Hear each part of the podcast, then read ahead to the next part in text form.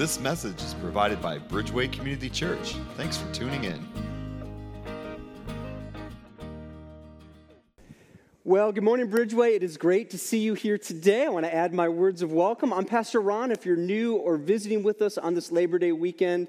And I'm really excited you're here. I know it's a three-day, maybe even a four-day weekend for many of you, and I couldn't be more thrilled that you chose to be here with us this morning. I do hope you get to enjoy. Oh, God has just given us some beautiful weather this weekend, and so enjoy your cookouts and parades and maybe some family time. It's just good to be together. In fact, um, I'll tell you a little bit about where we're going. In fact, this morning, uh, we're going to start. If you got a Bible, I'd love for you to turn to Romans chapter twelve. We're going to start in verse two, and then I promise you, it's going to be kind of a, a track meet this morning. We're going to go through a lot of scripture, and I've got some stuff that I'm really eager to share with you. I'm also excited that it's uh, family style this morning, because I think uh, what God wants to teach us is good for, for all of us at every age and stage of life. Let me tell you a little bit about kind of where we're going. In fact, not just today, but this fall, uh, we've kind of camped out in this series called Transform. This is all part of our ten-year vision as a church, as a leadership. Uh, we really, like, we really want to be deliberate and aim this in the direction of your spiritual growth. And it looks a lot like the things you hear us talking about uh, these days, things like discipleship, things like serving together, things like doing this, being together as a family. And uh, the part I think is going to be new for us is, and what I really hope to get across in this series, is this element of, of caring for your soul, kind of caring for this part of your body that's so important. Turns out that the way in which you transform, the way in which you grow the most, actually happens through the experiences that you like the least. And that's where these four words come into play. You actually grow the most when you experience things that you don't like, things like the time when you have to risk yourself. When was the last time you risked yourself for Jesus? And maybe it went really well. Maybe you fell flat on your face. And in that was a moment of growth for you. Maybe it was a period of, of pain in your life, and you didn't like going through that pain. But God, you, God used that to not break you, but to make you into a better person, more like His Son Jesus. Works the same way with tension. You've got tension probably waiting for you Tuesday morning when you get back to work, or when you go back to school, or when you go through your neighborhood. There's tensions that you have to navigate. You've got your tribe. Your tribe is the people that you travel with. And, and let's be honest, sometimes it's great to have people who are encouraging and loving, but that's not always the people God places around us. And maybe it's those difficult moments and difficult people in your life that God uses to grow you the most. I got to be honest with you, I could really just tell you this morning that this is why I love Jesus. In fact, uh, since a young age, I, I marveled at the fact that Jesus navigated all of these incredibly difficult moments in his life uh, with such grace. In fact, if you look at the life of Jesus, he, he, he wasn't a Hollywood actor. He wasn't a plastic Ken doll. I mean, he was a, a real human being, a real man, and he experienced all of these things. I mean, every time Jesus opened his mouth, he was taking a great risk. He was standing up to religious leaders. He was standing up to political opposition. Uh, I mean, talk about pain. Jesus lived in excruciating pain, right? Like from the cross kind of pain. He had tension. In fact, think of the tension of a life where you didn't have a regular nine to five job. I mean, Jesus was a traveling preacher. I mean, that didn't pay very well. He couch surfed for three years. He had tension every day of his life. And Jesus had a tribe. In fact, he had he had twelve disciples. But think of those twelve disciples. One denied him. One betrayed him. All of them abandoned him. And yet, he navigated these very difficult moments, life in the real world. And I think that's what we face every single day. In fact, a few weeks ago, we looked at this verse in Romans chapter twelve, verse two. And it says, it's a command. As much as any other command in Scripture, it says, do not conform to the pattern of this world, but be transformed by the renewing of your mind. And I believe this is the tension, this is the struggle every one of us face every single day. How do we go through life and not conform to the pattern of the world, but instead to be transformed? How do we live in the world, but not be of the world? This is the real difficult moments in life. In fact, you probably face them without even realizing it. How do I go through my day? How do I go to work with people who are more worldly? They don't uphold the same standards. They're more, they're less ethical than I am. How do I go to school or in other places where people believe differently? They have different thoughts about gender and sexuality. There's divides across political lines, across social lines. And how do I be different? How do I be the way in which God has called me to live?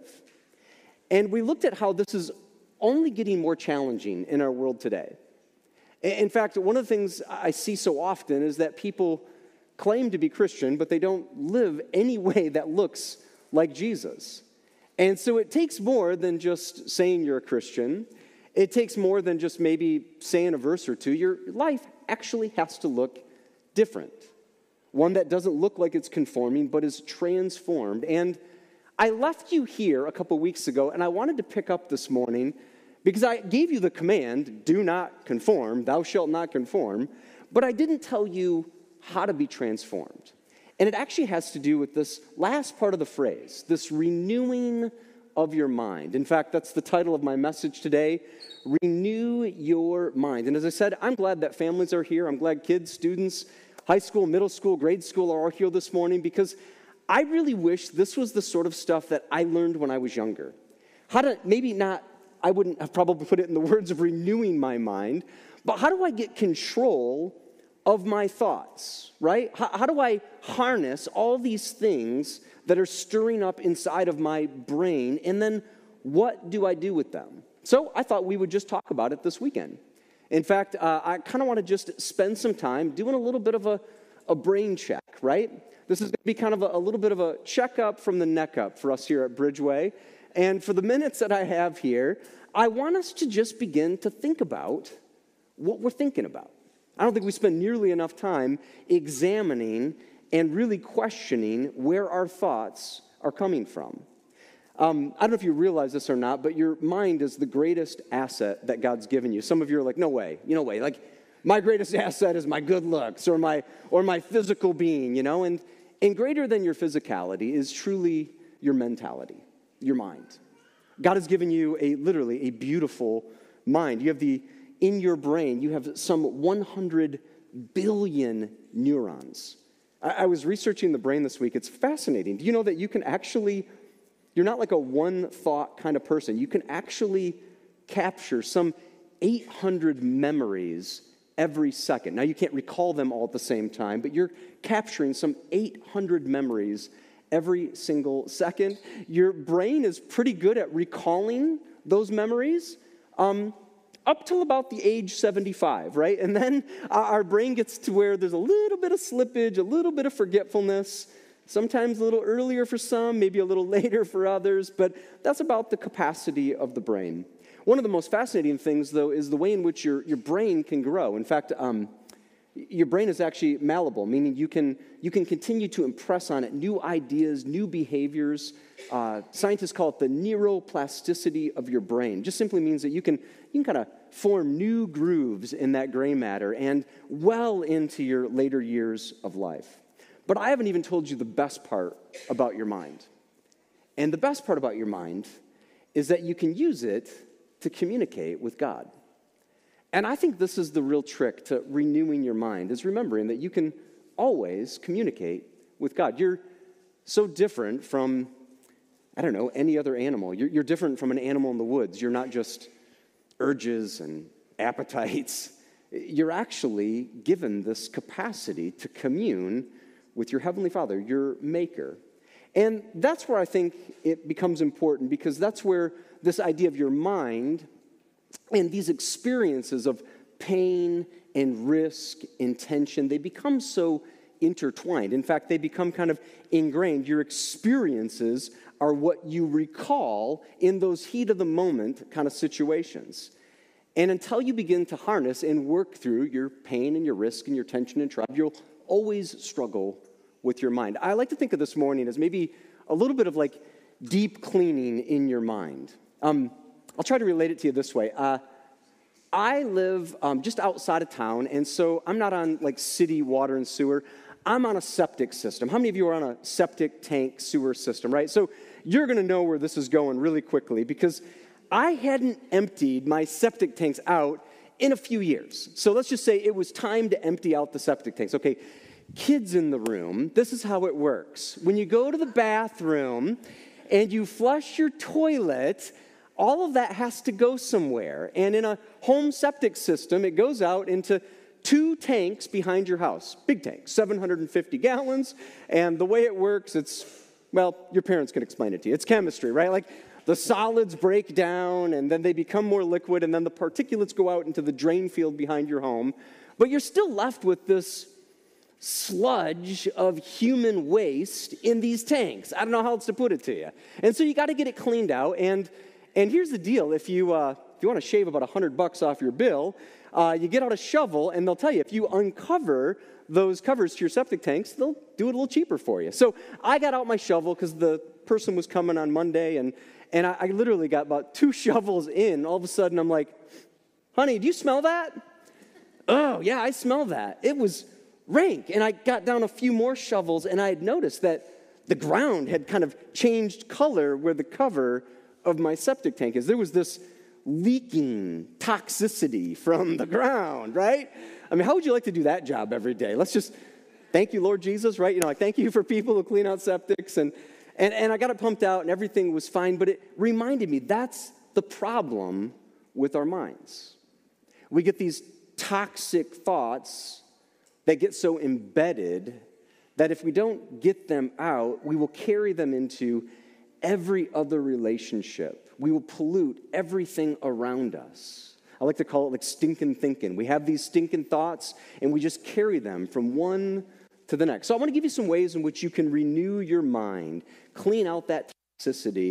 And the first way, I'm going to give you the first point this morning. If you want to renew your mind, it starts with this principle.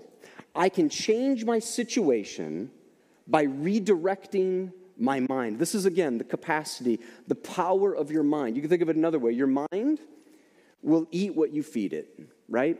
And so if you continue to feed your mind negative, toxic thoughts of bitterness, or even thoughts of worry or thoughts of anxiousness, your mind will continue to go down that path for as long as you'll let it. In fact, let me give you a verse. You might want to write this one down. You can take a picture of this one on the screen. Um, it's Psalm one thirty-nine, verse twenty-three. This is powerful. This is about redirecting your mind. The psalmist writes, "Search me, God, and know my heart. Test me and know my anxious thoughts." Now, if you were here last week, uh, Pastor Mike uh, did a great job teaching about um, David, King David, and David's mighty men, the people he'd put around him in his life. And if you remember from that message, David was being hunted, chased by another king, King Saul. And even though he had some powerful warriors around him, it didn't prevent King David from actually having some pretty downward spiraling deep thoughts.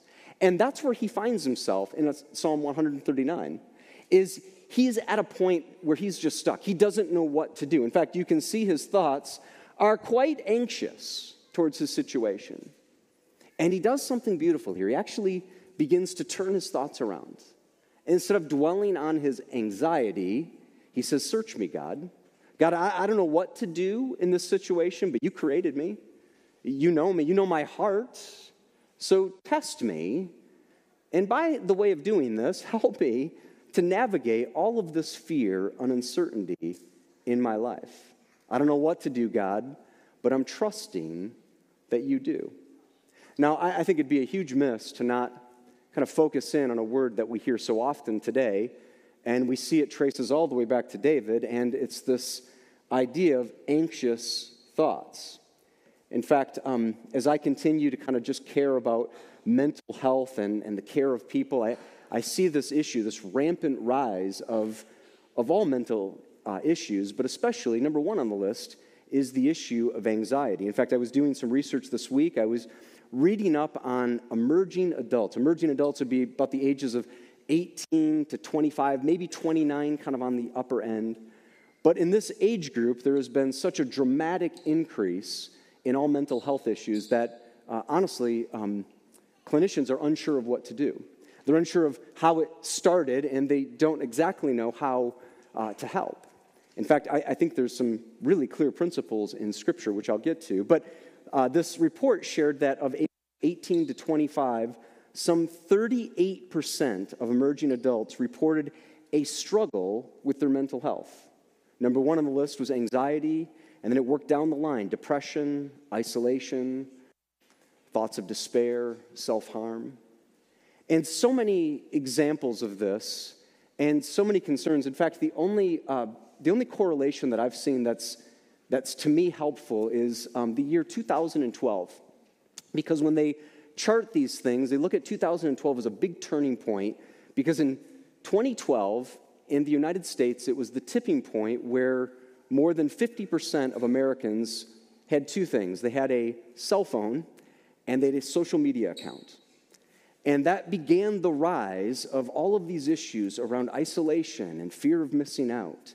In fact, um, these issues continue to play out in so many ways. In fact, I, I couldn't really pick just one. There were so many examples in her day. I'll show you a few. The first is Selena Gomez, who she's been a performer, a dancer, and a singer since the age of five years old. She just recently, last year, released her documentary on Apple T V titled My Mind and Me.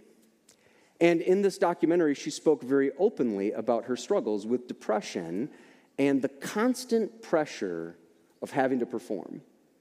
Another pop icon of our day, Billie Eilish, sat down recently with Zane Lowe. He's with Apple Music. If you ever want to know anything about music, Zane Lowe is the guy. He knows everything. And he got Billie Eilish to actually open up about why her lyrics are so dark and so depressing. And she said in this interview that that these lyrics are how I work out my constant struggle with mental health. And then last, um, probably one that I'm most encouraged by is Simone Biles, probably probably the greatest gymnast ever. And uh, she was literally torn apart three years ago in the Tokyo Olympics when she stepped away in the middle of the competition for mental health reasons. And the press and her competitors just literally tore her, ridiculed her, and tore her to pieces. And I saw that just, I think it was two weeks ago, she just returned to competition. So a redemptive story. I think we live in an age where I could go on and on, and it would be easy to see that we live in an age of unprecedented mental concerns. And while I stand up here this morning with no intention of minimizing any of those concerns, actually, I stand up here as a pastor caring about people in their distress, I think it would be amiss to not point to the solution. And the solution is, is very different from the world. Again, remember, we're reminded, don't conform to the world. The world's standards will not work. It won't work with mental health either. But instead, we need to be transformed. And so instead of turning away from God, we actually need to turn towards God. And the Bible actually shows us that these concerns of anxiety or depression or mental health go all the way back to the beginning. In fact, uh, we get a guy in the Bible that struggled deeply with his mental health, and it was a guy named Jonah. In fact, if you don't know the story of Jonah, Jonah is the, probably the greatest story in the Bible of, of just turning your back on God. Like, God says one thing, and you do the other. That was Jonah. That was kind of how he lived. God said, go to Nineveh. I want you to preach to my people. And Jonah got on a boat and went one hundred eighty degrees the other direction, miles and miles off course, literally on a boat. He's a stowaway. He's down in the bottom of the boat. God says, I'll get his attention. And he whips up a big storm. Sailors on the boat are like, this is a storm that we've, we've seen nothing like before. Maybe it has to do with that guy that got on our boat, that stowaway. So they get Jonah, they bring him up to the top of the deck, and they said, what have you done? And Jonah confesses, I sinned. I'm disobeying God. And the sailors do what sailors do.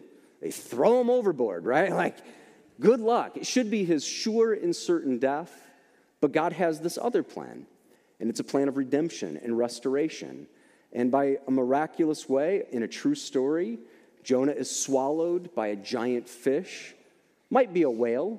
Text doesn't say that. Might be a whale. And here's how you know his mental condition. Because the text tells us that Jonah was in the belly of a whale for three days. And on the third day, he finally prays to God. In fact, look at his prayer. He says, when my life was ebbing away, I remembered you, Lord. I mean, how messed up is your brain if it takes you three days in the belly of a fish, right? You're floating around with a tire and a can and a dead fish, and you're like, ah, the Lord, right? When my life was ebbing away, I remembered you, Lord. This is the trick. This is the way we turn our mind to God. We can turn our thoughts. We can change our direction. In fact, it changes Jonah's direction because we see in the very next scene that Jonah is actually spit up by the fish. Like literally the Hebrew language. This is why I love the Bible. The Hebrew language says that Jonah was vomited up onto dry land. Kids, you can talk about that uh, with your parents this afternoon. Vomited up onto dry land. And it was all because he changed his situation by redirecting his mind. That's the first point. Let me give you the second principle about renewing your mind. And you have to understand this. Every time I sin, I'm believing a lie. Every sin is connected to a lie. And maybe this is the, call it the dark side of your mind. Because this actually shows you that your mind will lead towards a certain pattern of habits and actions that you take part in. Um, there's kind of this famous line, you know, I, I think, therefore I am. I think that's Descartes. It really would be better to say, I think, therefore I do. Because all of our thoughts get played out into the actions of everyday life. And your mind is constantly processing the place that you're in. And here's the trick. You can write on your mind. God can write on your mind. But the dark side is other people can write on your mind. The world can write on your mind. And the enemy can write on your mind. In fact, check these words out from Paul in Romans chapter seven. He says this. He says, although I want to do good, evil is right there with me.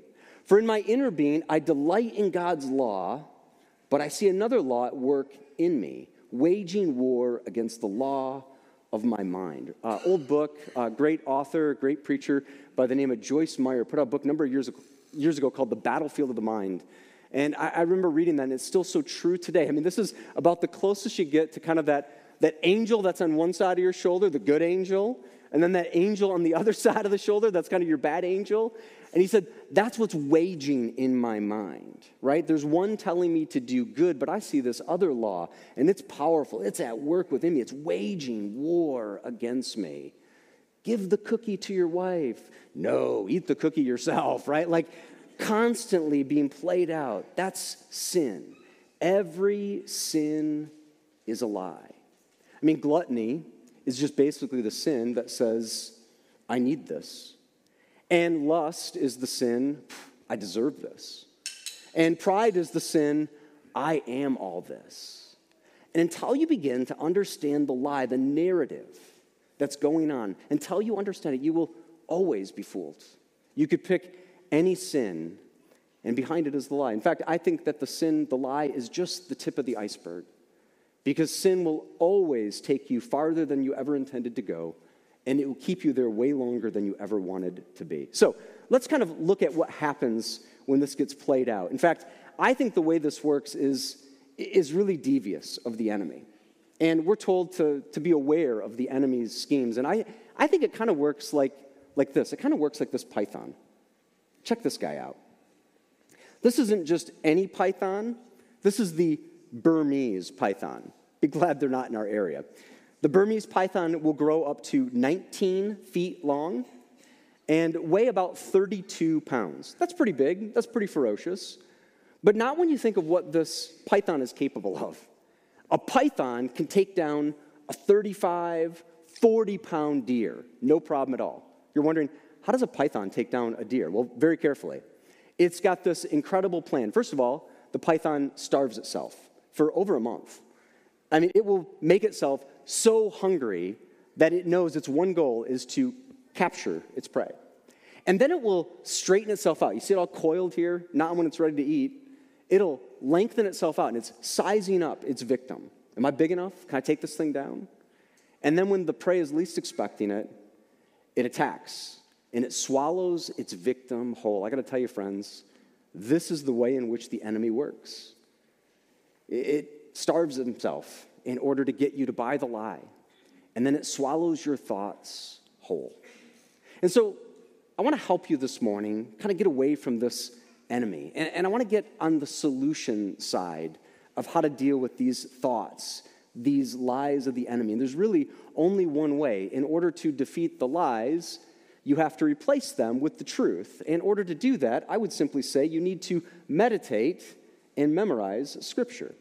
M and M, meditate and memorize Scripture. I like to do these two kind of separately, kind of uh, on their own. In fact, meditating Scripture is just sort of the idea of, I'm going to read through Scripture with no intent of, of getting through it, but allowing the Scripture to get through me.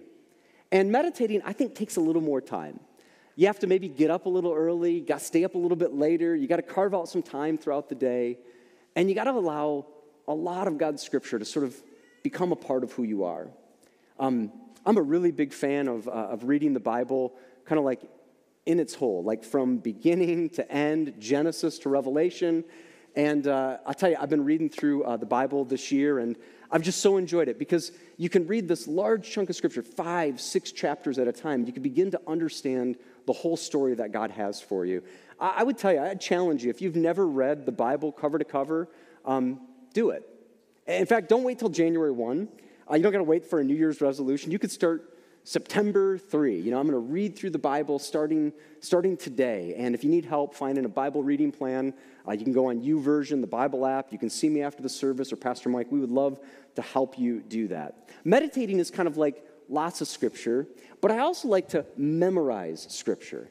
And memorizing Scripture is usually done in, well, smaller chunks of Scripture. It tends to be a little bit more uh, bite-sized when you can memorize maybe something a little bit smaller. In fact, this entire sermon was sort of kind of put together around the idea of giving you some Scripture that would be easy for you to take today and memorize. You could take any of the Scripture I used today, you could write it on a little note card, and you could carry it around in your pocket. That's what I do. That's what I've done for years. Um, verses like Romans twelve, verse two, that isn't the first time I've read that. You know, do not conform to the patterns of this world, but be transformed by the renewing of your mind. The verse goes on to say, and then you will be able to test and approve what God's will is, his good, pleasing, and perfect will. I don't recite that as like to show off. That's just a part of how the Scripture has become a part of my life, so I can know the truth and defeat the lies. You could take a, you could take a psalm or a proverb. You could take my life verb, Proverbs three, verses five and six. Trust in the Lord with all your heart and lean not on your own understanding. In all ways acknowledge him and he will make your path straight. You could take Colossians three twenty-three. Whatever you do, work at it with all your heart. You could take any of these. You could take Jonah two seven. You know, maybe that becomes your life verse this morning. When my life was ebbing away, I remembered you, Lord. You just take that Scripture and you just have that become a part of your life until it's just so integral that the lie has no place to form in your mind. Let me give you my last thought. Final way in which you can renew your mind is you can very simply, you can choose to think like Jesus. In fact, I want you to say that with me this morning. Say this with me. I can choose to think like Jesus. Okay, we're going to do that again. Kids, can you show your parents how to do this? Say this with me one more time. I can choose to think like Jesus. And this is really a choice because we're told that Jesus is the master and you can be his protege. He is the teacher and you can be the student and you can choose to think like Jesus. This is entirely possible. When you look at Jesus, he is the greatest example of health and wholeness and of sound mind. In fact, you can have the mind of Christ, as Paul says in First Corinthians two sixteen. We have the mind of Christ. And so as Eli and the team come up to lead us here in this time, I just want to give you an opportunity to just set your minds, to renew your minds in Christ Jesus. Maybe it helps to think of, of thoughts above. You got kind of an option this morning to think of heaven and to bring those thoughts down. That would be my hope. If you would bow your heads and pray with me, please. God, I want to thank you that you've given us these minds, these minds that are so powerful and so wonderful, and yet they are entirely able to be written on by you. And so, God, I pray that in this moment, it would be a deep moment for every person here to just allow you to write your love and your grace and your message of forgiveness into each one of our minds. God, I thank you that we can have, have this mental health and this self-care. God, I'm reminded of your scripture where you promise you don't give us a spirit of fear, but of power and of love and of a sound mind. And so I just pray for these people, for my friends here this morning, God, that you would empower us, starting in our minds, to move into all the places of your world that so desperately need the peace and the love that only you offer. God, we're going to give you all of our minds and all of our bodies, and we call that worship this morning. So we thank you, and we praise you, and we lift your name up. Amen.